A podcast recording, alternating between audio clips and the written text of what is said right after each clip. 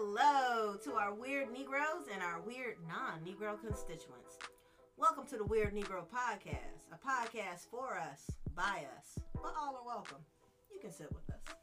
I am one of your weird favorite Negroes, uh, El Soulflower Lee, Hey, what's going on? It's your boy J Dub. Hey, it's Cam Lotus. and we are here today to discuss with you guys on the new Renaissance. Now, when I say new Renaissance, I'm basically paying homage to the Harlem Renaissance, right? From like the 20s, 30s, 1920s, 1930s. Mm-hmm. And on my research, on my journey, it was a lot of shit. like it's got Yeah. so many different names about what's going on with it. The Black Renaissance, the Harlem Renaissance, the Black Movement. Mm-hmm. It was just so much within itself. Yeah. Like shit, Jada. Let me just go off of uh, what I've got here for the Harlem Renaissance, like defining on what it is and Yeah. whatnot, so we got an understanding. Mm-hmm. It's best through understanding. Yeah, So you can Yeah. understand the present. you have to define. You have to know what you're talking about, right? Okay. Defining the Harlem Renaissance.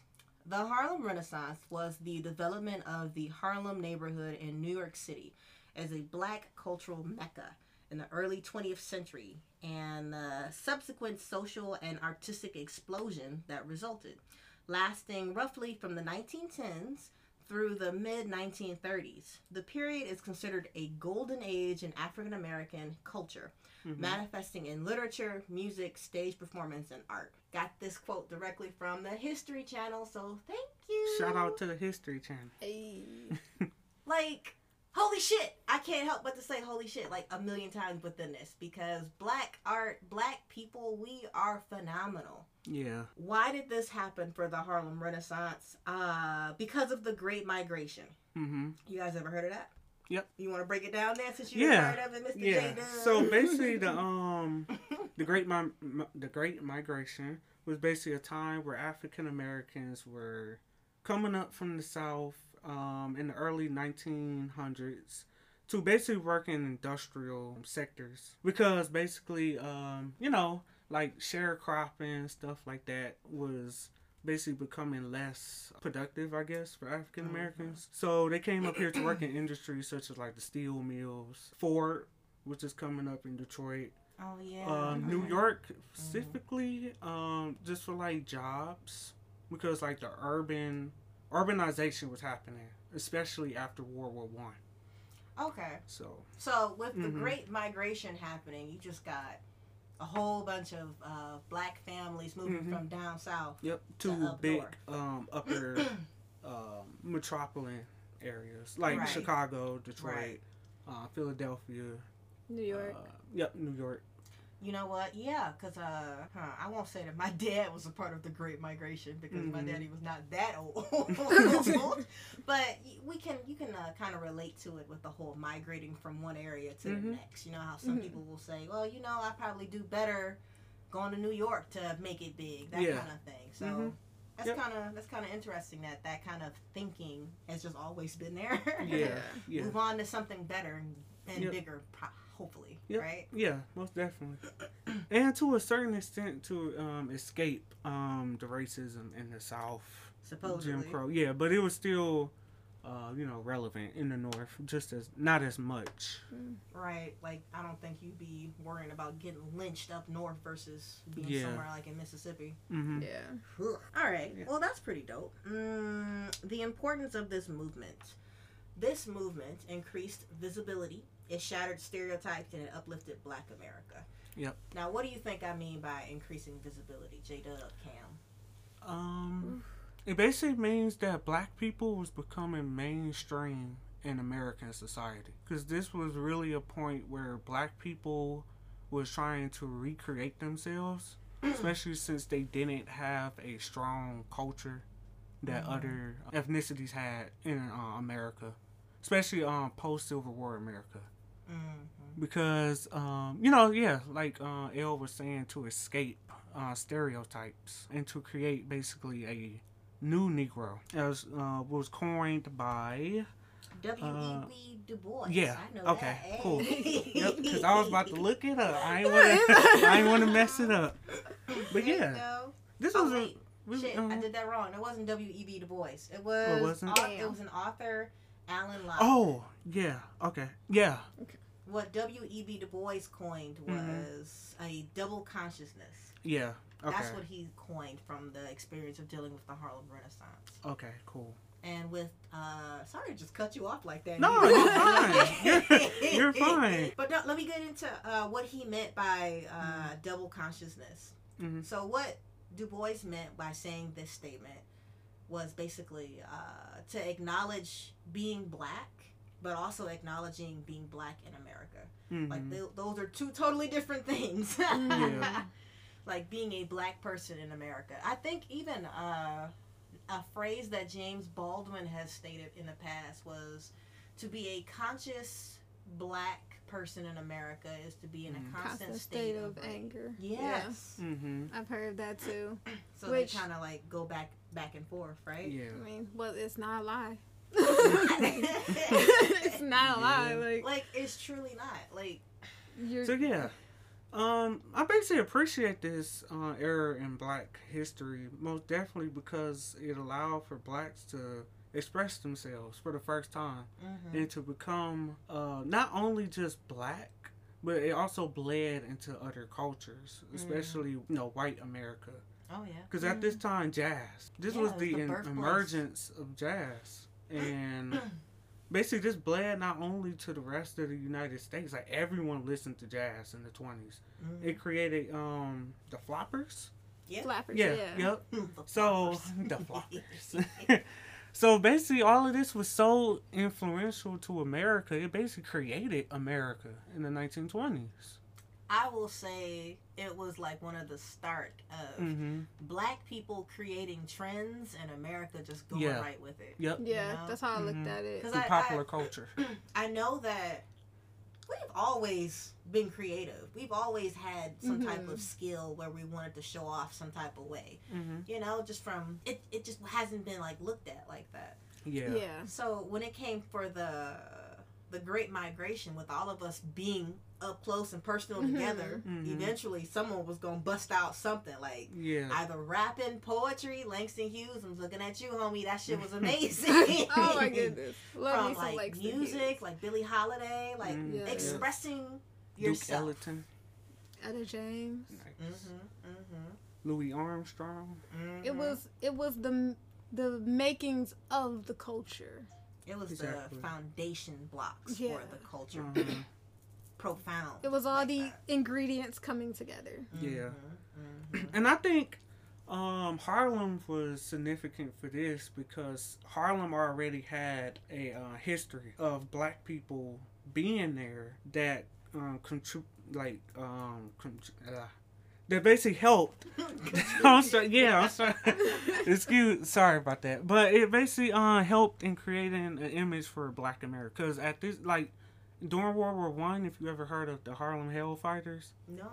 Mm. yeah, it was a black regiment in uh, World War One that was basically um, really praised for being the first like black regiment in American history to Oh, get I- like recognition. Yeah, I think I know what you're it's talking kind of about. Mhm. romanticized, and basically this helped push the importance of black people to make them seen as more serious, I guess. Mm. hmm One of the many pushes, because again, we've always been there. We've always been Mhm. Mm-hmm. in the trenches with everybody else. It's just a lot of bullshit that gets thrown at us instead. Which is Yeah. why, looking at the beginnings of something like the Harlem Renaissance, like that, it was so profound. Like it Mm. really started the bomb. Like, okay, so trying to see like exactly how long did a Harlem Renaissance go on for? I think Um, from, from the twenties to like The 30s. to mid thirties. Yeah, because it ended because of the um Great Depression. Mm-hmm. The stock markets Uh, crashed like yep. in 1920.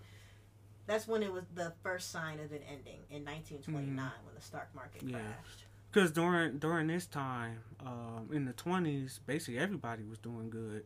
Yeah. So of course, if you, everybody's doing good financially, uh, you know, like uh, economy wise, Mhm. then that basically opens doors for like artistic ways Expression, of expression. yeah. Yeah. It fuels it. Mm-hmm. Because this is something that's been throughout history all the time. Right. Uh, go- during like golden ages, Mhm. after especially during after wars, it tended to for more people to get creative, for more um, economic opportunities. Mhm. Um, so this was basically for everybody. Since white people was doing so well, of course that bled off to black people as well. Mhm. So, And then once the fucking depression happened, yeah, we all was hit. Yep. Yeah. The depression didn't discriminate. nope. No, It was like I'm gonna hit your pockets and your pockets and yep, yours too. The Great mm-hmm. Depression was like fucking Sly Cooper. You lose money. You lose money. Really bad. so of Yep. course, from dealing with the Great Depression, families started like moving away from Harlem to find other ventures, other Mhm. ways to get to be stable again. Yep. Yeah. They left the same reason on why they came there. Yeah. Right. Most def- Which is why in Detroit you got like Motown and stuff like that. I want to go over people to mention and honorable works to mention hmm that was a part of the Harlem Renaissance. Of course, Langston Hughes. Now, I know for a fact that he is one of Cam's most favorite. Ugh. Oh my so I'm gonna let. Cam come through and talk about what her favorite is. Oh, you know what? Didn't you say you knew a poem from Langston Hughes? Oh like, my goodness. There are a few poems. By let me just say, there are a few poems by Langston Hughes that I love, but my top two that I love, one I know by heart, um, the other one I don't know it by heart, but I know bits and pieces of it. Mhm. So the one I know by heart is, of course, the one that we all know, and that is Harlem. It's actually called Harlem. Mhm. Yep. But um, I'm gonna recite. I'm gonna recite a little bit of it because you know once I say it, you gonna get it. But it's um, what happens to a dream deferred? Does it dry up like a raisin in the sun? Does it fester like a sore and then run? Does it stink like rotten meat, or does it crust and sugar over like a syrupy sweet? Maybe it sags like a heavy load, or does it just explode? I was like, yes, Langston, yes. Beautiful. Oh, come through. I love it. It's just the wordplay, and and it's one of those poems where it's like you can I n- never of course heard Langston Hughes or don't think there's like a recording of his voice, Mhm. but it's one of those poems where you can almost picture or like imagine him reciting that, Yeah. And it's just like in like some you know poet style 1920s like I guess club or like hangout, real like big beatnik vibe. Yeah. and it's just The ah, imagery. yes. Just, He created beautiful. that style too. He Yeah. created it's called uh like jazz poetry. Mhm. Uh-huh. He created that style where it's almost like like it's a rap. Yeah. almost, Yeah. you It has like- a flow to it. Exactly. And that's the poetry that I absolutely love. Mm. Uh, When it has like a flow and that type of style, and uh, especially the imagery. Mhm. Like it ain't nothing like poetry, just like imagery that you can just imagine. you can just see it. you can Like, see Yeah. yeah, it's don't like a visualization that comes with it and that's what i love about langston hughes poetry is that you can almost put yourself or place yourself in the poem hmm um the other one i really like i think is really really deep is mother to son. Ooh. and it's pretty much the poem is pretty much from a mother's perspective pretty much trying to like tell her son and she's like i tell you son life for me ain't been no crystal stair. And i think in the poem she says it had boards and nails and glass and floors torn up and it's pretty much like her telling her struggle to her son. Hmm and she's like but i keep on climbing I keep on going. I keep on reaching. But I tell you, son, life for me ain't been no crystal stair. Like, I ain't had it easy. I had to fight to climb that high. I had to jump over this and jump over that. But I did it. And Yeah. I made it. Yeah. Love that poem. Yep. And this really shows like the, um not only like the day to day for black people at the time. This Mhm. was the first time they was able to Express sh- it. express it Mm-hmm. in a way that um um also white Americans could understand. Mhm. Because imagine like if you never met a black person, but you heard of Langston Hughes, like, Mhm. and then you start reading his poems, Mm-hmm. it starts to uh, humanize black people, which was you know counters the dehumanization of black people at the Mhm. time. Yeah. And what's so pivotal about this movement is the fact that they created their own space. Yep. They Yep. created their own space. They created their own stage Mhm. to showcase what they were feeling, how they were feeling about things. They made themselves be seen to the world with the Mhm. works of art that they created. Yeah. From Langston Hughes and his poetry, Zora Neale Hurston and her works with Ugh. writing, Mm-hmm. uh, James Baldwin, Gwendolyn B. Bennett, Bessie Smith, Billie Holiday. Oh. And my But- personal favorite, um, Duke Ellington. Mm. Oh, A Train. Mm. Look it up. Like- It's just that the music that they just created was just. I still listen to it. Yeah, because this it's day. still fire. It's like, it yeah. still hits. It just creates like it's just I don't know. It's like a whole different feeling. hmm Anytime where you can create a work of art and it transcends time, Mm-hmm. that's that's that's That's iconic. Yeah. Like, and that's basically what the Renaissance was about. Just being a space Mhm. to let Black people be seen for who they are, Mm-hmm. humanizing them. Yeah. Right from all the years of dealing with racist bullshit that we didn't even have to do. Like, come on. Mhm. Yeah. Get over that shit, bro. I'm a human being, and let me show you that I'm a human being. Yeah. Harlem Renaissance, mwah, phenomenal. now, after that uh, ended, because of the Great Depression, because of the stock market crashing, Mm-hmm. uh, a couple decades go by, and then the next movement comes to mind hmm the Black is Beautiful movement yeah. for the 60s and the 70s, Yeah. and you know how that just kind of went on. Black is Beautiful, like Black Power, my Afro, my dashiki, you know, Yes. the creation of uh, Kwanzaa. You Yeah. know, like if the Harlem Renaissance showed off uh, me wanting to be seen, then the Black is Beautiful movement is showing off me loving the skin that I am in. hmm Yeah. And just, ah, so much things came from that as well. Like Black Power, the Black Panther movement, Mhm. Yeah. fighting for what's right for you. Like that, Yeah. Afros. Yeah. I was just about Ugh. to say that afros. Huey P. Newton. Like, you know, like, just, just, Yeah. ah. And since you brought up afros, there's yet another example of how black culture bled into Americanism. Mm-hmm. Uh, white people was walking around with afros. Mhm. It was the first time they couldn't like wear their natural hair. They had to get perms. You know? the hippie move. I'm pretty Yeah. sure the hippie movement came from black folks. Like we created, we created rock. We created jazz. We created so much amazing shit. Soul and funk. soul and funk. Could you imagine a world without soul? Mm. Ugh. I couldn't do it. It's in my name. I couldn't do it. Not at all. Ugh. Let me see. There is a quote that I just really, really loved. Mm-hmm. It's actually a lyric. Let me see if I can find it here. Yep. Some people say we got a lot of malice. Some say it's a lot of nerve. But I say we won't quit moving until we get what we deserve. Say it loud. I'm black and I'm proud. What? Say it loud. I'm back and I'm proud. Like, do you see how important these movements are where they just go and influence you? The Harlem Renaissance is what I'm pretty sure is the basic foundation, the structure Mhm. to have helped to influence people like James Brown, to help influence Motown, to help Mhm. influence just Tina Turner. Like Mhm. what? Ugh. Being able to express yourself and be in love with yourself. I feel that this movement was w- very well needed Mhm. because it's so often that we even t- in today's standards we see that straight is the best way right or Mhm. being Mhm. didn't something happen in 2019 where it got uh, passed by law that black people can actually wear their natural hair to workplace Ah. like that I, actually I don't know if it was that it? specific Mm-hmm. Or if it was like more so like a thing like you can't discriminate because of someone's hair or like you know what I'm saying.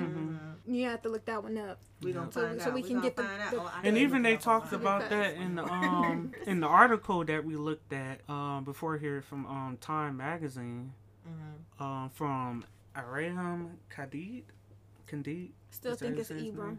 Ibram we gonna go with Ibram because Could be, Ibram yeah. sound cool but 'Cause you can always hit us up you can always hit us up and Ib- correct Ibram us. Kendi. Yeah. Look it up. The article is called "This is the Black Renaissance." At the Mhm. beginning of the article, he talked about a young lady on graduation day, and she was talking about they was basically having a discussion about her hair. So they were saying things like you know the afro, cornrows, locks, um, and basically how everyone was basically saying like we're not ashamed of wearing that to show it to the world anymore and basically to be um unapologetically black you know so or hair love if you want to call it that Yes. There you go. Yeah. To love the skin that you're in, to love what you are working with. hmm In its philosophy, Black is Beautiful, it focused also on the emotional and psychological well being. The movement affirmed natural hairstyles like the afro and uh, different skin colors and hair textures and physical Mhm. characteristics found in the African American community. yeah Quoted really all that from the African American, uh, the Smithsonian for the African American. mhm. Oh, okay. The yeah, the na- the National, Museum, of African American History and Culture. Oh, okay it, look at that! It came to both. I know at the exact same time. that wasn't planned. Get out of my head. What did you doing? a lot of the art if you look back at the um harlem renaissance it also created a new style of art that was unique to black people Mhm. I feel like Um, each movement has own style yeah yeah that made it kind of unique. Yeah, this was basically, if you look at it, it's kind of like jazz art. Um, and its influence. Um, basically like the the disproportionate hands or Mm. the way that the the bodies is drawn. It's kind of like wild and um. Is it kind of like the picture at the beginning of- of Good Times? I know this is. Yeah. It's kind of remember how Good Times and the- with the picture.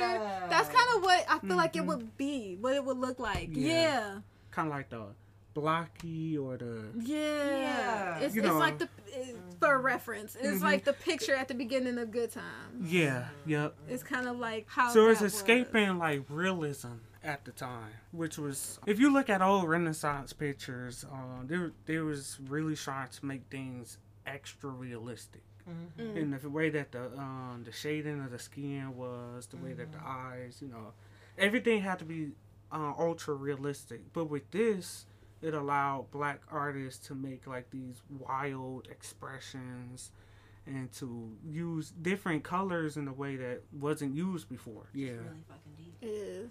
And then you have, like you said, the the Black is Beautiful Movement. mhm. movement. Now, from when I was reading with the Black is Beautiful movement, it also like to talk about how uh, a lot of the artists was trying to push the whole thing of of they wanted the people to look back at our roots, Mhm. like the African culture, Pan Af- um, bringing that into yeah. br- bringing that back to the front. You Is know, called having letting us have like an identity. Yeah. yeah. Is it called Pan Africanism? Right? It is. There is a form called Pan Africanism out uh-huh. here. Now, would you say this movement is what sparked kind of that term of like being Afrocentric? Mm-hmm. Yeah, Okay. you could say that. Any Afro American. Yeah. Did you ever have you ever heard that term? Mhm. Mm-hmm. That that all sparked from Black is love, Black is beautiful. Yeah. movement. Yeah. Just I I'd say it would be needed, You're but right, you know what? but- um Uh huh. here's here's a moment for me to question. Mm-hmm. How bad do you think it has to be in the world that we have to uh, the a people have to come together and create a movement declaring that they are beautiful, that they are loved. It has to be pretty Mm. bad. Yeah. I, I would say I'm trying to choose my words delicately, but then I'm also not trying to choose them delicately. So I also don't ahead. care. Go so I also don't care. To me, I feel like the nation failed. Mm-hmm. You Mhm. failed. Mm-hmm. when you have a group of people that have to openly express that they're beautiful because it has not been it has been beaten and out of them essentially Mm-hmm. or it has stripped away from them Mm-hmm. then you failed as a nation Mm-hmm. Mm-hmm. because Here's the thing, though. They they've never looked at black people as, As actual Americans. people. Exactly. like, and as Americans, they've And- never and looked that at us. It's always it's a failure within itself Yeah, it's always black art, or it's always black music. Mm-hmm. It's never just American. This It's never black just art. Yeah, it's never Mhm. just music just the same way as people look at country as American. They don't Mhm. say it's white country people music. Mhm. They say it's American music. Which is true. so why is it that African Americans? Even when you have like a country artist and he's Mhm. black, Yeah, he's they a still- black he's a country black artist. country artist. So it's.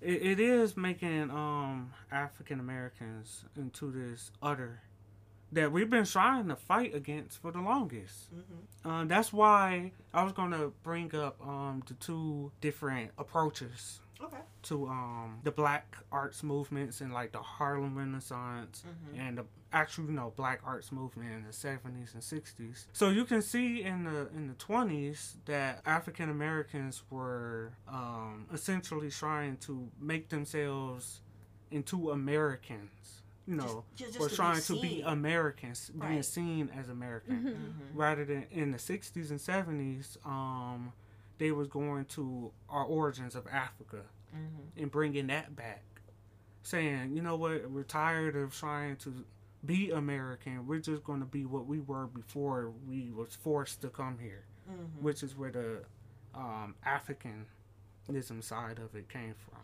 Yeah, part of it. Yeah. hmm I won't say hundred percent because Okay. you know how you know how we be. Mhm. We be out there. We're all over the place. We're not just one thing. So Yeah. I will say Yeah. a good portion of them for sure thought like I'm Mhm. gonna I want to bring this back here and this is what I am. Like, Yeah. I'm Afro American. I am. Mhm. I have an Mhm. identity outside of this shit. Mhm. Right. it's something to think about It is. It is. Now Mhm. let's mosey on over to what's now. hmm And what are they calling it now? Uh, the black, Black renaissance, Renaissance. the Black Renaissance. The Renaissance is black. Boom. That There is we what go. we're going with, baby. Now, just as we've stated before, a few times now, Mhm. Harlem Renaissance was trying to be seen as American. hmm Black is Beautiful was just being in love with themselves, hmm having love for themselves for once. And now, this new movement is basically just wanting to be. hmm Just I'm, like, being Just Right. to just to explain it, right? Like I I don't want to be just black excellence. Mhm. Sometimes I just want to be me. I just want to be alive. yeah. Because our counterparts, they can be mediocre and still be wonderful and thriving and Yes. living a happy, healthy Mhm. life. Meanwhile, I always have to strive for the very best. Yeah. Be always on my t my uh, p's and q's, Mhm. all of that. Like, why can't I live hmm my own mediocre life? So what you say is basically taken away from the group and given to the individual. Yeah. Mm-hmm. Yeah, like looking at artwork like from Issa Rae.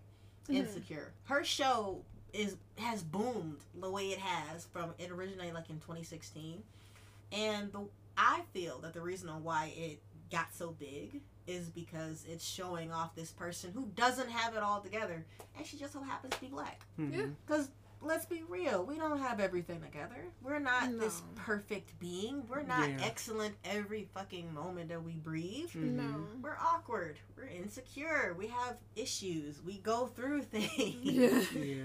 And I would like to see that story get brought to life. I would like to see that in my art. I want to hear about that in my music. I want to see it on TV sometime. I want to read about it. Mm-hmm. Mhm. Cam, you was reading some shit before. That wasn't black excellence. That was some wild shit. What's her name? Sister Oh, Soldier? Like, so- bruh. Oh my goodness, this some book. wild shit. So, uh, Sister Souljah, after 20 years, Mm-hmm. I believe it is, since the release of The Coldest Winter Ever, for y'all listening, if you read the book or aware of it, I'm pretty sure you know, they're literally calling it like a cult classic. Mm-hmm. She finally came out with a sequel. Mm-hmm. Uh, 20 years for us, 15 years in the book. This book is nothing like what you would expect from the coldest winter ever sequel. It was nothing like that. I want to say, like the beginning, like the twist and everything at the end, everything in the middle was like fucking Inception. Mm-hmm. It, Mhm. it was literally like points where I'm like, what am I reading? What Inception. what am I gotta reading? now. What am I reading? I'm Okay, not gonna so- spoil the book. Honestly, you could probably, you know what, fuck it, because you could probably look at the reviews on Amazon because everyone's pissed about it. Me, Whoa. I'm not pissed about it. I just feel like it, it, it wasn't a sequel. It didn't read or feel like a sequel. It Mhm. felt like a book A that could a standalone. It felt like a standalone. Mhm. The only thing that made it a sequel was the beginning, and the end, and the few and the few references in the middle. She literally there's one part in the book where she is recapping pretty much the ending of the coldest winter ever. Mm-hmm. And then we're back to some weird shit and her being, you know, in purgatory, d- trying to dangle dangling be- between heaven and hell. And she's being turned into a dog one minute, a rat the next minute, a serpent the next minute. On acid? No, that's the crazy part. No, we're literally just. Wait. It's so much. And then the book, I'm like, what the fuck? So that's why I'm like, I get the message behind it. I Mhm. get what the author was trying to convey, but that's me. Uh, I think other people reading the book that's not gonna like analyze it that deep. Mhm. They're gonna be like, "What the fuck is this?" and that's there were people asking for their money back. Oh, On like look look at the Amazon reviews. It- it- it's kind of Okay. so what I was hoping you would go into detail of would be the first book, not the second one. Well, I'm sorry. I had to throw that out there. The first book I read, and I was telling Elle about it. Now, mind you, when I read The Coldest Winter Ever, I was like eight, nine years old. I really had no business reading this book. I had no Mhm. business. But, you know, when you're young, you have no business doing a lot of things that some of y'all was doing. We're going to leave it at that. But Don't be calling out our audience. I'm just, like I'm sorry. I'm sorry. But look, y'all know, y'all It's know what y'all do. Thank you. Now, when I was younger reading this book, I remember having more sympathy for Winter. I'm like, that's so messed up. Like this black family unit, this, this. My adult self is like, She's a whole ass idiot. she, sh her parents failed her. Her Damn. parents failed her. They left her with no sense of self. They left her materialistic, feeling like she was Queen Sheba. She was like, my mm-hmm. father's the top notch drug dealer of the world, mm-hmm. and my mama the baddest bitch, and I'm the princess. Bow down. And they literally say that in the book. Like, there's literally parts of the book where, like, it's her inner monologue, like her inner thoughts. And she's literally like, they should be bowing down to me. Like, I need to be wearing the baddest ish with the baddest dude. Mind you, the baddest dude didn't even want her because he had common sense. she never ends up with Midnight. Spoiler alert, she never ends up with Midnight. Oh.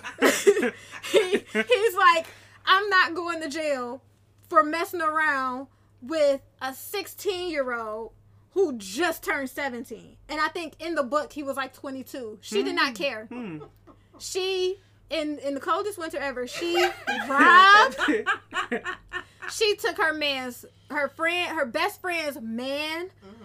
uh because her father kept their family so under his thumb and by that he took care of them but he didn't give them any any foundation to like take care of themselves without him it was like their whole life was based off of Mhm. needing what he provided for them Mhm. so when he was no longer there because you know the government came for her dad then she It was all like fell downhill. exactly her mom ended up on crack she was bouncing between Okay, so I got a question now. Okay. So are you sure the second book don't make sense? you sure she wasn't on some type of uh, druggy drug? drug? No, because When there's she was- more to the second Oh. book that lets need you know it's it. not that. That's so. All of that. Just just go back now. well, Elle didn't give me any bases on like Look, where she wanted look, me to stop, go with. Stop, stop. She did give me any basis. All I wanted to say was just that having uh, a stage to be able to write whatever the fuck you want to write, your art, whatever you got going on, and Yeah. give it out to the public, like that is a form of art. Yeah. And it can go, it can be go really, really well. like the first book was fucking amazing. Oh yeah, it was good. It was a page turner. It could be a shit show like the second book. I just, I'm only here for the beginning and the end. I'm sorry, Sister Souljah. I am so sorry. I, I, you know how sequels be. I heard that her book, um, the Porsche Santiago story, which is Winter's sister, okay. spinoff, uh, Deeper Love Inside. I heard that was good. Well, now we're gonna find out if it's actually good or not. Yes, my, I'm, I'm gonna get the book from my sister and borrow it from her. But Borrow quotation. borrow marks it from her. But yeah, like being able to have the ability, the platform to put in your own art and just Mhm. to be. You Mhm. know, the main character from this fucking book, shit show. Just what the fuck. But Cautionary I mean, tale. It's people. People have cautionary tales. People Mhm. are Yeah. peopling. People ain't shit. But you know what? You make a good point though, because at the end of the coldest winter ever, there is a section that they inserted, which is a Q and A between the author and uh, I'm not sure if it was um, a reporter for a newspaper or who it Mhm. was. Um, this is this book came out in like '99, so it wasn't any Mhm. social media Okay. involved. So it had to be like a newspaper or a periodical, something like that. But they asked her those questions of why she thinks her book did so well. And Sister Souljah said, even though it's fiction, there's there's nothing in this book that's based off of like anyone that the that Sister Souljah knows or grew up with. Mhm. It's relatable. Mhm. Mhm. People know that friend whose dad is a drug dealer or whose mom ended up on crack or who dated a guy that was like this or did this or did that. And because of that, it takes them back to their own personal experiences Mhm. and it makes it relatable. Yeah. And that's really what the books, the music, the culture, that's really what helps it grow. It's The movement. because Yeah. you That's what helps. relate to it. Debatability. Mhm. Because there are universal truths Yeah. to uh, humans in general. We all love. We all Mhm. hate. We all get jealous. We all have feelings, and that's how we all connect. Yeah. hmm And being able to create something and show off those emotions, hmm Mhm. we all should be able to do. Yeah. And these movements, how powerful they were, how powerful they are still, they influence us. They influence the culture. They influence who we should be, who we Mhm. want to be. Yeah. I learned not to be Sister Souljah's character. Like this little girl was crazy as hell. Don't I be never Winter. want to make that choice. Don't don't be Winter Santiago. Spoiler alert: She went to jail for 15 years. She's still. I'm sorry, and she and the dude. It wasn't even her fault. Like she went to jail for drugs Mhm. and guns that Mhm. weren't even her drugs and guns. The dude was like, "I'm gonna put everything in your name. So when shit go down, it all go back on you." And then he literally just put her in the car with the drugs and the guns, and then walked away like he ain't know her. Damn. But read the ending. Listen to my words. Read the ending There you go. Read To- the ending. to life it. after death. Make sure you finish it. read the ending to life after death because that dude does make a, a subtle re-entry the dude she did 15 years for Mm. oh and it was beautiful Mhm. I love the way she she dissed him so hard and i was here for it i was so here for it Now, here's the thing that is starting to come up more so now, and I love it. Because Mhm. a lot of the time in the past, like in the 90s for sure, Mhm. Our when we did have our voices voiced, it was always the urban setting, right? Dealing with Mhm. drug dealers, dealing with gangbangers and this kind of shit. And I'm sorry, but I'm a weeb ass nigga. I'm not doing that shit. you know so the art that's finally coming out now and it's just Mhm. showing representing who you are as a person i relate to the most like i Mhm. love the Mhm. harlem renaissance because it seems so elegant so profound so Yeah. freeing earth shattering you know Mhm. and then the black is love movement uh movement itself was like yes i love the skin that i'm in it's perfect it's wow Mhm. but again also excellent fantastic Mhm. I'm not an excellent, fantastic person 100% of the time. Sometimes I be ain't shit. yeah. yeah. Look, sometimes I'm I'm hair tied, sweatpants, chilling with no makeup on, eating some real. Haagen Dazs ice cream, watching And that- YouTube. Listen, the song that she just did in Watching the beginning YouTube. of that. watching Seriously, YouTube. you just it's it's being you, being yeah. your person. It's relatable. It's relatable. Uh, hmm There is one thing that someone did. They they're starting to do like more uh, fantasy based items Mhm. with black people put into it. hmm horror movies with black folks in it and they ain't Mhm. the first ones to die. Like, oh my god. Right, we live at the Yeah, end. that's We survive. like it's I, I my my favorite movement right now is probably this one because Mhm. it's the Mhm. most relatable. of horror, black, everything. like b- Yes. basically, um, black horror film. For Well, or like, just in black general, cinema in in general, general. just Yeah. in Uh-huh. general. Like it's showcasing what you are actually feeling instead of just being your very best person. Yeah. Sometimes I can't be my very best. Like I am No. a human, and hu- Mhm. to Yeah. human is to error. Right? Mhm. I want to hear about what's going on with you, and you done messed up. how you gotta pull yourself up. There's that underdog Yeah. thing that I'm into Mhm. again, right? Yep. Pulling yourself up from the bottom. I want to hear about that, Yeah. and it's it's great to to watch it, to witness it, because it's like, yeah, I, I can see myself on there, on the film, in Mhm. books, in movies, in uh uh songs. Yes. It's so Yeah. great now. Like this is probably my favorite movement in general. Mm-hmm. Mm. You've got uh Jordan Peele, Get Out. That was some wild shit. Yes. Just watching The someone symbolism of it. like Ugh. that you could seriously relate to. Like, damn, there you go with that white girl. There you go. And at the end of it, you like, mm, he knew he shouldn't have been with that. He knew he should have been with her. We, we tried to tell him. no diss against interracial love. 'cause him. None interracial love whatsoever. fucking But let's be real. How much of y'all gave up tea after that? Ooh. Y'all, just saying. Just saying. Anyway.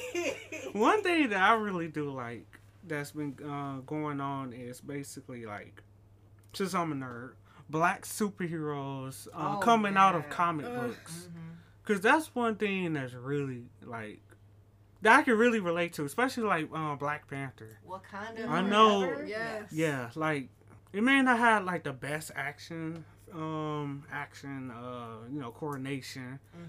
but the story and the feeling and especially the music. Mhm. Like I still remember like seeing it in theaters and Oh, like when it was, hearing like, the opening, intro like, song ah. with the drums and the vocals. The vocals. people, our people went out and they showed the fuck out, didn't they? Yeah. Yes. Oh my it was just Seeing everybody pull up to the theater and they excellence in that dashikis, that was just amazing. It was it was black Beautiful. excellence. It was black uh beauty. and they made It him. was just it's you just being you. yeah. Like it was and I, all I just love that they like stripped him right, you know, straight from the comic books. Yeah. Because one thing about Black Panther is, um, if they wouldn't have gotten this down, then you know, it would have discredited the character, his intelligence. Mhm. They they were able to show off an intelligent black man. Yes.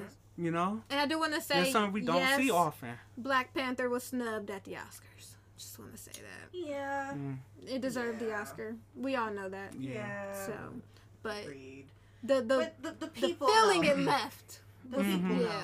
The people know who who it was really Yeah. for. That's all Mhm. that really matters. The people know. Ah.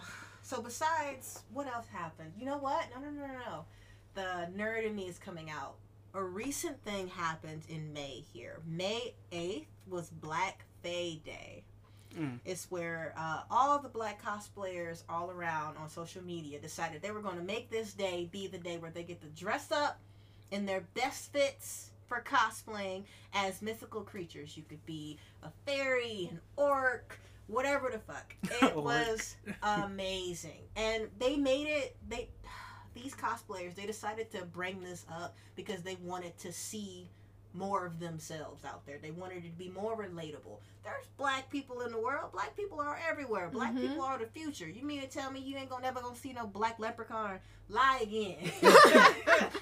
Lie Oh, again. speaking of black leprechauns, what Oh, was God. that? Uh, that story that came out a few years ago of What? like it was. I think it was in Georgia or something like that, where I- they were saying they saw a black leprechaun in the trees. I don't know. It made me think of that. Okay, you talking Look about at- Winter yeah. Mama? You sure they wasn't? no. it like became like a massive meme because uh, there was a whole bunch of black people out there just waiting for the leprechaun to come back or something with gold. It's just it's, it's funny, but it just made me think about that. just just in general, I'll say again, my favorite movement right now is the movement that's happening right now. The Mhm. Renaissance being completely black, just you being yourself. Yeah. Whether that be nerdy, whether that be hard headed, messing around with people you don't need to be hard messing around with. uh, romantic, the Mhm. music, the the movies, the podcasts. Yeah. Just being able to express yourself and you're expressing the authenticity of you. Mhm. That's what I really love about this. That's what this movement that's happening right now is about. And that's basically what this episode is focusing on. Just Mhm. the movements in general and how each movement is important, why it's Mhm. important, and Yep. why this current movement is L's favorite. Yeah. They're basically going through phases for um, black people. Um, they're American, but trying to become American, Mhm. trying to become our authentic, like before American selves, Mhm. and then just becoming ourselves at the end. Just at the end of the day, accepting just being like, that, fuck it, I just want Yeah. to be me. Just Yeah. be you. Mm-hmm. You don't have to be, you know, uh, stereotypical. I don't know. What's stereotypical for black people nowadays? Gang Gang banging. banging. Whoa, uh, Nope, I'm nothing like that. I'm a nerd that plays video no, games. I like comic books. Yep. I believe in witchcraft. Mhm. No, it's not evil. I, want play to sage with everything. witchcraft, I play Tarot with decks. my tarot. I Mhm. fucking know who My do. crystals. I like my comic books. Yep. I like my weird shit. I like my I like my acoustic stuff. music. I like my country. Yes. Mm-hmm. Shout out to all the black um, country artists. We love you, Lil Nas. Or should we say your real name? I love him so much. But just like wanting to be yourself and Mhm. showing it out there and not giving a damn about what anybody else has to say. Because let's be honest, people gonna have something to say regardless. So you might as well be Regardless. you. it. If they gonna have something to say regardless, you might as well be you. You gotta Mhm. live that life. You might as well do what you do best. Exactly. Yeah. Be you. Mhm. That's Yep. effortless. And you know, And I stressful. love the fact that these movements weren't just for black people. Mhm. They were for all over the world. Mhm. Like we have Yeah. influenced all the entire world Yeah. within itself. With the Harlem Renaissance, with like showing off that we can be human, we are see, see us as human. Mhm. Everyone else was like, you know what? Yeah, Mhm. Yeah. you should see us as people. I'm a hardworking motherfucker too. Yep. Like, Right. that's beautiful. Yeah, Black it is is. beautiful movement. I am in love with myself and I take pride in who I am. Mhm. That's that should go for everybody. Mhm. Yes. Absolutely. Yep. Just the same way as like black people, uh, especially like millennials and Gen Z, got attached to anime. hmm The same way as everybody else get attached to black culture as well. Yeah. Mhm. Our music is phenomenal. It's everywhere. It is. And we're still making bold statements. Um, I don't know if you guys have seen it, but on Instagram, there's this one that's popping up where it's called uh, Melanin Rainbow. Ooh. And it Mhm. is they have flags and shirts and this pretty much like the American flag shape. But instead of it being red and white stripes, it is a rainbow of brown hues. From the lightest wow. brown hue all the way to the darkest. And then at the bottom it says melanin rainbow. Whoa. Yes, That's you should look it up. It's on Instagram. That's cold as hell. And it's, they have a flag. It's a legit, like, large flag you can hang up on the wall that says melanin rainbow. And it's Mhm. the aesthetic of the American flag, but with brown, different shades of brown. Yeah. Oh my god. And it's That's called cool. melanin rainbow. That is dope as fuck. I that is really I was like, I want a shirt. See, like, just just showing you off, being you. That I Mhm. I love it. I love it. What do you think is probably your uh, most favorite piece of art, whether it be music, Mhm. movies, books, whatever, from this era, for this movement? Mm. I say for me right now is books. Mm-hmm. Um, like we, I enthusiastically have said I just finished. Like, just took over. I'm sorry.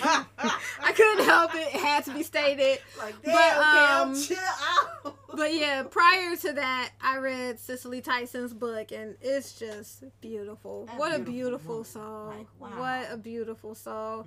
And then, oh nope, that was a lie. It was Barack Obama's, but it took me a while to finish it. Listen, I saw this big old tome of a book that Cam was book looking was at. pretty oh my thick. It, it took some time, It was which thicker was than your grandmama's uh, Bible. Man, Like, ooh. It did give some good insights into his presidency. Mhm. um one part in particular where he mentioned his presidency was different from others because there was more pressure on him not to fail because if Mhm. he failed it wasn't his failure it was the black people's failure Again, looking Mhm. at the fact that these other past movements have been on black excellency. I have to be my very fucking Mhm. best. It's Oh, not just me. Yep, yep, yeah yep. it was like it was he even said he was like if i failed Mhm. they were gonna look like see this is why Mhm. we can't have Mhm. a black president I, I, oof. The Like- stress. I saw that stress all over the cover of that book. I saw them gray hairs and I was like, "We thank you, President Obama, because we know you you took that stress on for us." I, I give accolades to the people before me because all the shit that you had to go through, all the adversity that you had to fight to go through it, and still Yeah. show off the best that you have to offer and be iconic. Yeah. That that is wow. That's beautiful. and it's a lot Yeah. to take on. And it's also not fair. it is not fair that we have to go why do we have to go through that versus them? Yeah. Everyone Yeah. else can just be lackluster, do like the very bare minimum for the class project. Meanwhile, I have to do everything and then some just to be seen as somewhat enough. Oh, you wrote a Mm. 10 page paper? Well, here's a 30 page paper with the bibliography and photos and diagrams all cited Mm. in the paper little binder thing. Here you go. Like that is what we have to do, and still only get looked at as. Yeah. "Huh, Oh, good you job, did too much. Right. Or they'll say that. Oh yeah, I mean- you're doing too much, or why you gotta Mhm. stick up your ass, or whatever. Because Yeah. I have to be the best, Right.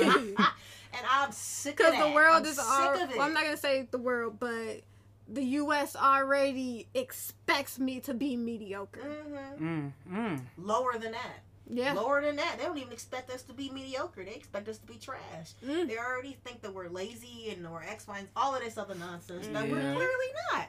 Yep. Yeah, I think I I brought up one instance. Uh, I think I told Elle about it, where I went to the doctor with Mhm. my sister. This was when my Mhm. sister Oh, was yeah. um, pregnant with my niece, and the doctor. It was a routine checkup, you know, make sure everything's good. Um, and the doctor asked my sister, like, you know, how many children she had. My sister was like, this is her first. You know, she was excited and all, you know, like, I'm getting a Mhm. niece. And then the, the doctor, and I know it was probably unconsciously, but it just shows how ingrained it is she looked at me and she was like, first off, I have a baby face. Secondly, she was She like, really does. how? She was like, how many children do you have? And I'm like, none. And she's like, oh. And I'm like, Mhm. that was such a weird question for me because I'm like, she didn't ask me even if I had children. she Yeah, said, she just how assumed. She many? just automatically do you assumed that you have? Yeah. And like, bro, shut the fuck up. Right. Again, my favorite movement is this one right now. Yeah, I can just be me. exactly. What about you, J Dub? What is the fa- Um, what is your favorite piece of art that you like right now? You know what? To be honest, I was thinking about it. Mhm. But it's like it's it's so much that I've seen I can't really pinpoint. But one thing that I really do appreciate about um, what's happening now is black art. Mhm. Like Just in in terms general. of yeah, just Mhm. black art. Like um, paintings and Okay. sculptures. Okay. Um, because I remember going to um, the DIA Ooh. uh, maybe last year, and they had an exhibit on like modern um, black art Mhm. and it was it was just so it was just so amazing to see like the different styles of art and the different subjects uh you know yeah you had things on like slavery and stuff like that but you also had things on like just a cityscape Mhm. i remember this one cityscape where i think the artist it kind of looked like he i don't know it's hard to describe he like he it was like a paper collage so he took different colored paper and put it Hmm. like together to make like a painting, or you know like Hmm. You know it was just it was just know what you're cool. Yeah. I know you're talking about. Um. Instead of you know the classic brushstrokes, he he did that. He did something different. Yeah. It was just like yeah, it was cool. And also I remember the giant painting that was in there. Um. I don't know if it's still in there or not, but it was like a black king or a modern king. He had Mm. like a um the necklace on and like he was he had the fur coat on Oh wow. and the crown and he was like on a would like horse. it was just like a Right? giant I like picture. to see that. it was cool. See, the one I was picturing when you said DIA for Mhm. Detroit Institute of Arts, Mhm. uh, I was picturing he probably not even up there anymore. It's been so long.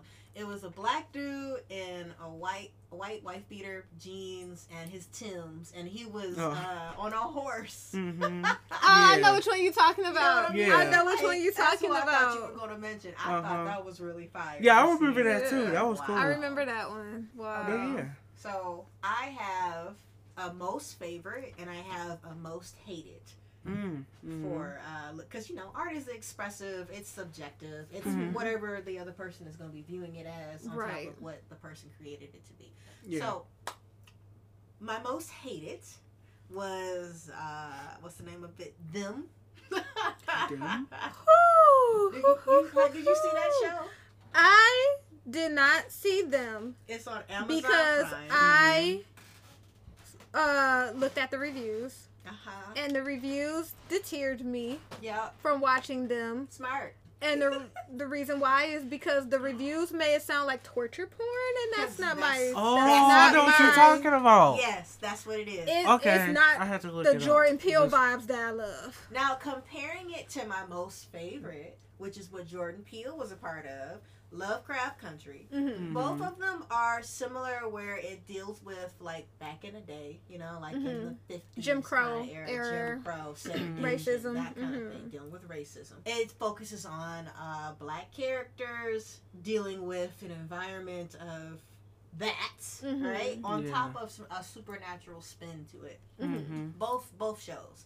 Lovecraft Country was something by Jordan Peele. It's on HBO. Mm-hmm. Was it on HBO or was it on Showtime? No, it's HBO, hmm um, and it's starring Jurnee Smollett. Yes, yes, that's right. Mm-hmm. So it's HBO, and I highly recommend Lovecraft Country. Mhm. It was awesome. It had Yeah. a few moments where it was a little bit like, oh, okay, it's a little extra, but it was still enjoyable. It was still Mhm. enjoyable. Versus them, them was. Tr- ah, it was You about to say trash. So I'm about to say, did you hear her start to say the TR in trash? Sure. She was about I about want to- to say it but then I'm just like, fuck it. It was trash. I did not like it. Like, whatever kind of message you was trying to go for, you went Yeah, I'm looking over at the like reviews. that. It got a Mm. 63% on Rotten Tomatoes. Yeah, there was good. there was one review that really just like kind of was the straw that broke the camel's back where I was not gonna watch this. Mhm. Is when there was one person that reviewed it and they said that it was a scene in episode five, I believe they said, where I guess the main I don't know if she's the main character or not because I haven't watched it, but there was an African American woman essentially being raped while her child, her infant child, was being murdered. Yeah, And that's I'm the main character. and Yeah. I'm like, and we're done. and not they went watching into it. detail on how the baby got murdered. All like this. It was it was a lot. Like they went lot. into detail, like They Talking showed about it No, or no, no, show- They showed it. They showed it out. No, they did? They showed that. oh. they showed the murder and the rape full out. All of that. I mean, like they didn't show, you know, like the penis going to the. Oh, no, they didn't. No, not like that. Not But- porno style. I know. I know that. But you know But I mean, like they Uh, showed. You know how in some Yeah, shows I- when I it's know. about to imply Mhm. graphic, they'll cut away. They'll do like a cut where you can like Yeah, maybe nah, hear you- it, but you're nah, not you seeing it. You seeing it happen. Oh wow. It was gross. Like they okay. Let me just say that the the family, the ori- the you know the OG family, the main family that's in it, the black family, Mhm, they have a dog, and let me just say their dog mhm. had the most humane death out of everybody. Wow. Wow. Not saying that the the family got murdered or not. If you're gonna watch it, Mhm. but just know that out of all the deaths that did happen on that show, the Mhm. dog's death was probably the most humane. Wow. Uh, I was about to ask was the, what does that consist of, but I just, I just ain't trying to I- spoilers. I need to know why them Mhm. was so hardcore with it and they actually uh because people was kind of felt some way about it they actually did do an interview with i believe them is produced by lena waithe Mhm. and i forget the other guy that did worked on it with her i forget his He's name He's got a, a show name is Little Marvin, and Lena Waithe was the executive producer. right and they they pretty much said Which said is that so disappointing because Lena know. fucking Waithe. Like what? I know. and they but they said that pretty much they didn't want to take it easy on the audience. They're saying that they that back in those actual times, shit was cruel. It was cruel and it was Which bad. I get. Right? I get. But also, where in this aspect, where in this plot are they going to talk about the uh, supernatural? Because it's like, okay, I'm dealing with racist people. I know. Mhm. But where's the supernatural shit at? We get like every one, every blue moon, like a racist ghost that comes up that's like starting some shit. Mhm. Racist I- ghost. But that's not super. That's not enough supernatural. That's not. Well, I'll, I'll say this. I'll say this. It Mhm. wasn't like every once in a while. Mhm. Each family member It was mom, dad, and they two kids, two girls. Mhm. Each family member had a uh, their own personal demon that they had to deal with, hmm and that demon was definitely rooted in racism. Mhm. Like the father had like that uh, the blackface caricature Okay. kind of monster dealing. The one that they kind of advertised in the trailer and everything. Okay. mhm. The wife, she was just that bitch. She was just that bitch. Like she had the main the main bad guy on her. Okay. Uh, the older daughter had a whole thing dealing with herself. She didn't love herself, and she wanted Mm. to be white to be seen as perfect and better. Mhm. So that was a demon she had to deal with. And the little girl just had.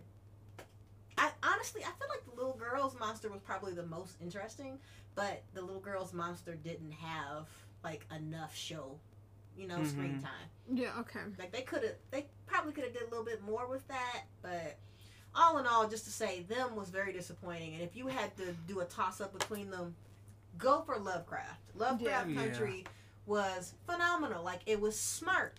It it talked about racism, but it also did show us like being able to fight through that shit. Oh it yeah. showed us being us, you know, Right. like Mhm. Going through it and still surviving without having to be so fucking excellent all the time. yeah. And also, I think the the um not necessarily the philosophy, but the meaning behind Lovecraft Country, because you know that um H.P. Lovecraft was a massive racist. Yes. So bringing that back for black people and using it and to express turning it on ourselves, itself, yeah. on itself, like yeah, is that- you know really smart. Yeah.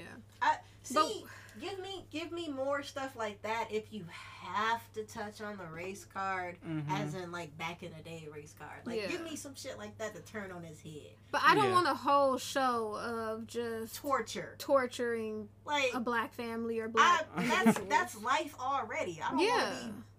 It's like it's like when people go on social media and they're watching like hood fights essentially. Oh, uh-huh. It's it's like okay, but I can go outside in everyday life and see something like that. Like why would I get want to sit here and fight want right now? Go go eight now. I can It's do like one right why do I want to That don't sit mean in my wanna house watch it. and Right. watch it repeatedly? I want it to be. I want escapism. escapism. Yeah. Thank you. Look at look at that. Look at that. We in sync. Go ahead. Escapism. Jada. Mhm. If I want to watch a documentary, I mean, watch a documentary.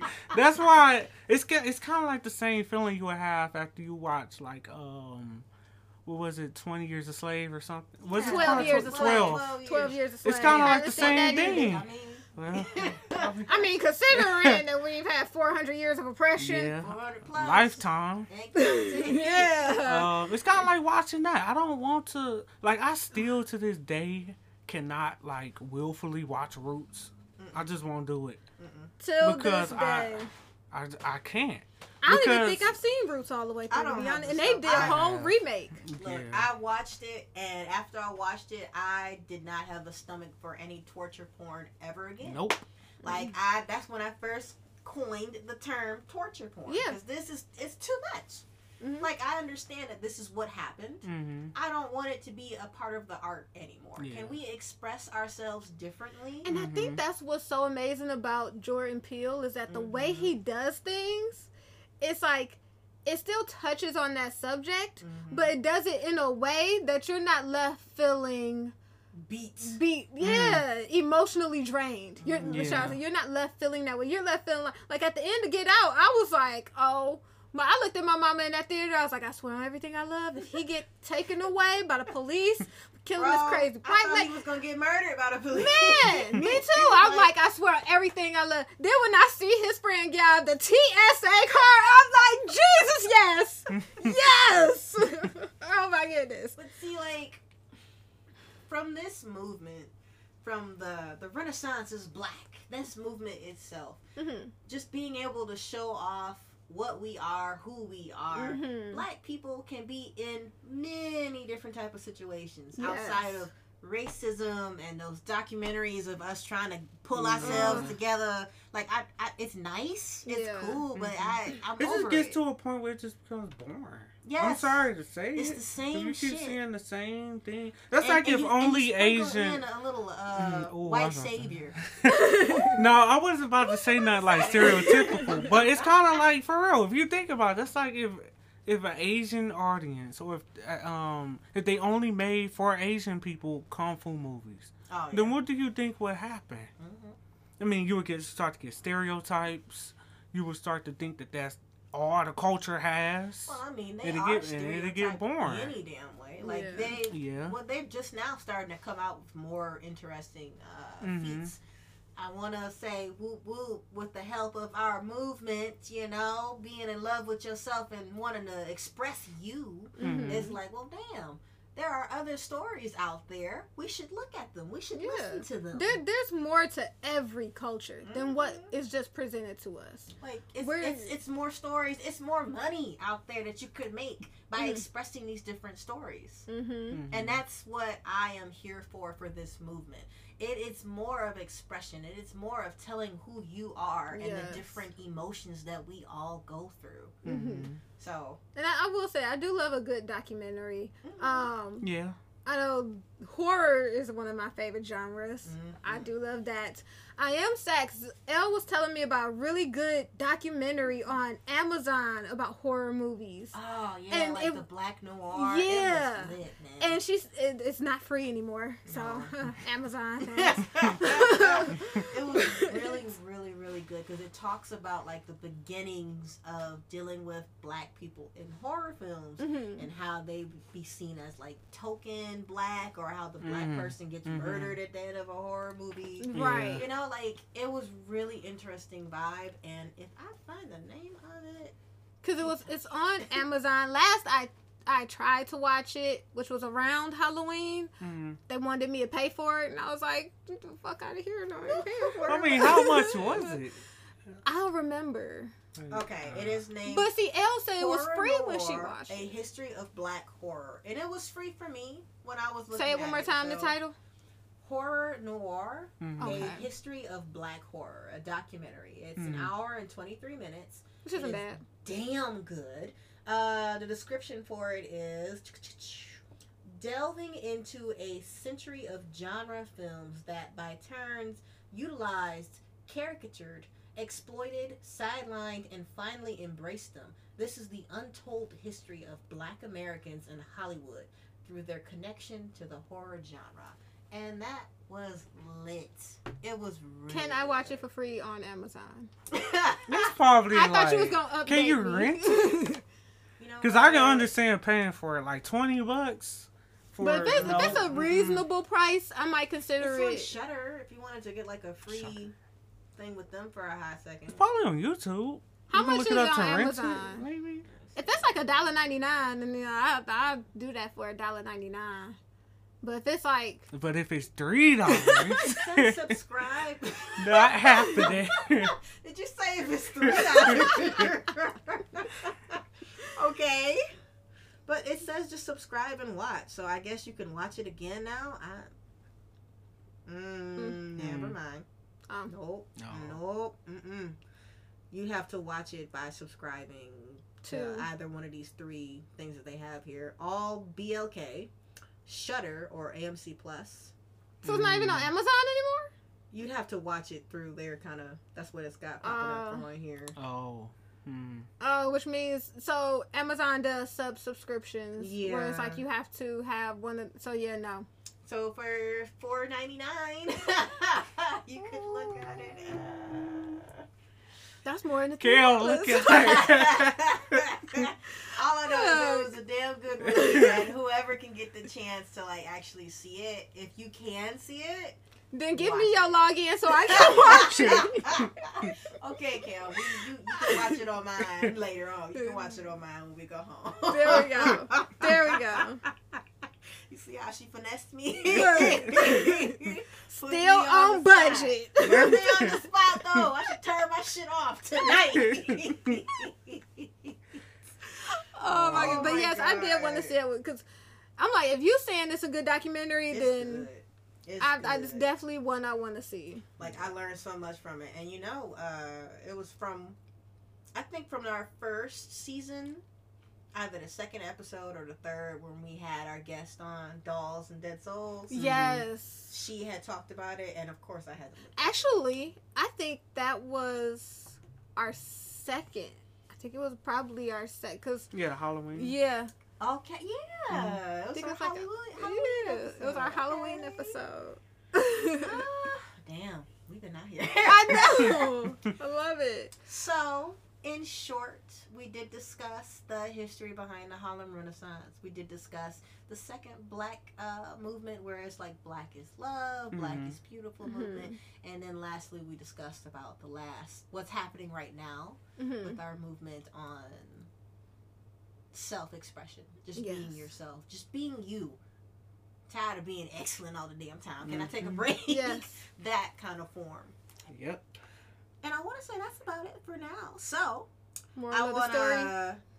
to. Moral of the story. More Well, of the kind of gives an end What? to the article of um, the Renaissance is black. Go for He it. said, and I quote, Our imaginations are not bound by racism.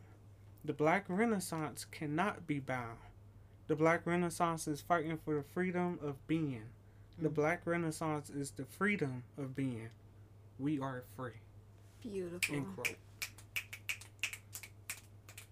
Chills, baby, chills. wow. Holy shit. Wow. Thank you for that, J Dub. No problem. that was a perfect touch. So, let's stay tuned for our next episode of the Weird Negro podcast. Uh, the next episode is going to be J Dub. What Yep. we got? We've got the. It's gonna be on. It's gonna be our weird episode on music uh, slash sounds. You know, just anything dealing with sounds, but mainly like let's get weird about music. Let's get weird about music. I'm Yeah. excited for that. I Yeah. know. I am excited. We're gonna I'm be already touching thinking of the all- list I'm about to yeah, describe. All types of music. All um, types. weird. You know, Like it is some weird music. yeah. if you think about music and uh, humans and stuff like that, how it evolved with us, how somebody just grabbed like some bones and start hitting on a stick You to know make music. I don't know. how powerful and how just amazing music can be. Yeah, how it make you feel. And also how scary it can be. So, Yes. Yeah. listen, Yep. before I drop this completely and call it call it quits, say goodbye to everyone. I just want to admit to our fans that in the beginning of this podcast, while we were like recording it for Uh. oh today, my Uh-huh. goodness. we were doing our test run, you know, testing, testing, Our one, sound two, three, our sound check. We were making little music, little beats. Mhm. Tell me why. when we stopped recording and Cam hit the playback button, you could hear somebody, a fourth person, Wait, what, what was the sound? like, Oh, uh, Like, mm, ooh, mm, ooh, ooh, mm. ooh. mm, yeah. like, what the fuck? And he was on beat though. He sounded like a grown ass And it man was like here. that. Like it wasn't any like anybody tapping their foot or it wasn't moving me. something or any So- right. It was literally like and and you know it's not us because as that sound is being made, we're talking over it. yeah. Right. So this is something that was like a extra audio underneath our own voices. Not Yeah. gonna lie, like it was fire. The beat was going. But we also like, what the hell is making that Yeah. sound? And it was not consistent. It didn't weird. stop. It only stopped when we hit complete on the audio. That's when it stopped. That's when it stopped. But it it was it was consistently just Mhm. Yeah. I just want to say shout out to all the spirits. like they just knew we was gonna be making a record right quick. Right. and they wanted to They wanted a feature. beat. Like, oh Uh, my god. Some sick beats, Unfortunately, bro, for real. we no longer have the audio. Yeah, because Cam Cam decided to delete it. I'm sorry. It was natural. We could have been habit. famous. It was natural habit. I'm sorry. I, it was just like what I'm accustomed to doing in our podcast process. Um, I don't know though. Let's see how this ends up. May show up somewhere. Look, man, Please I don't. done- I done already had a Please don't show up. with This spirit, like, listen, don't be doing this on this episode. You can do this on the next episode. Yeah. That's more fitting. It is random Yeah. sounds. That music was, And please don't fire. mess with me tonight. just let me sleep calm. Yeah, we, we get to leave. Jay. Right. We we got okay, quit. Okay, so I've, I've been a little discombobulated from dealing with that.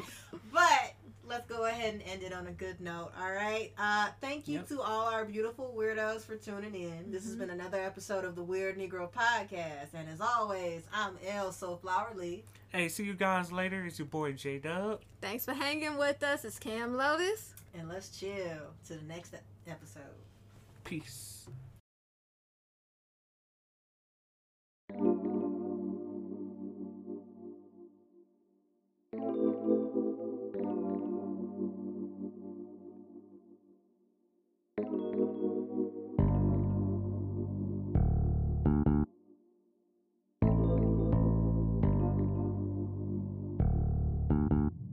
CLB Production.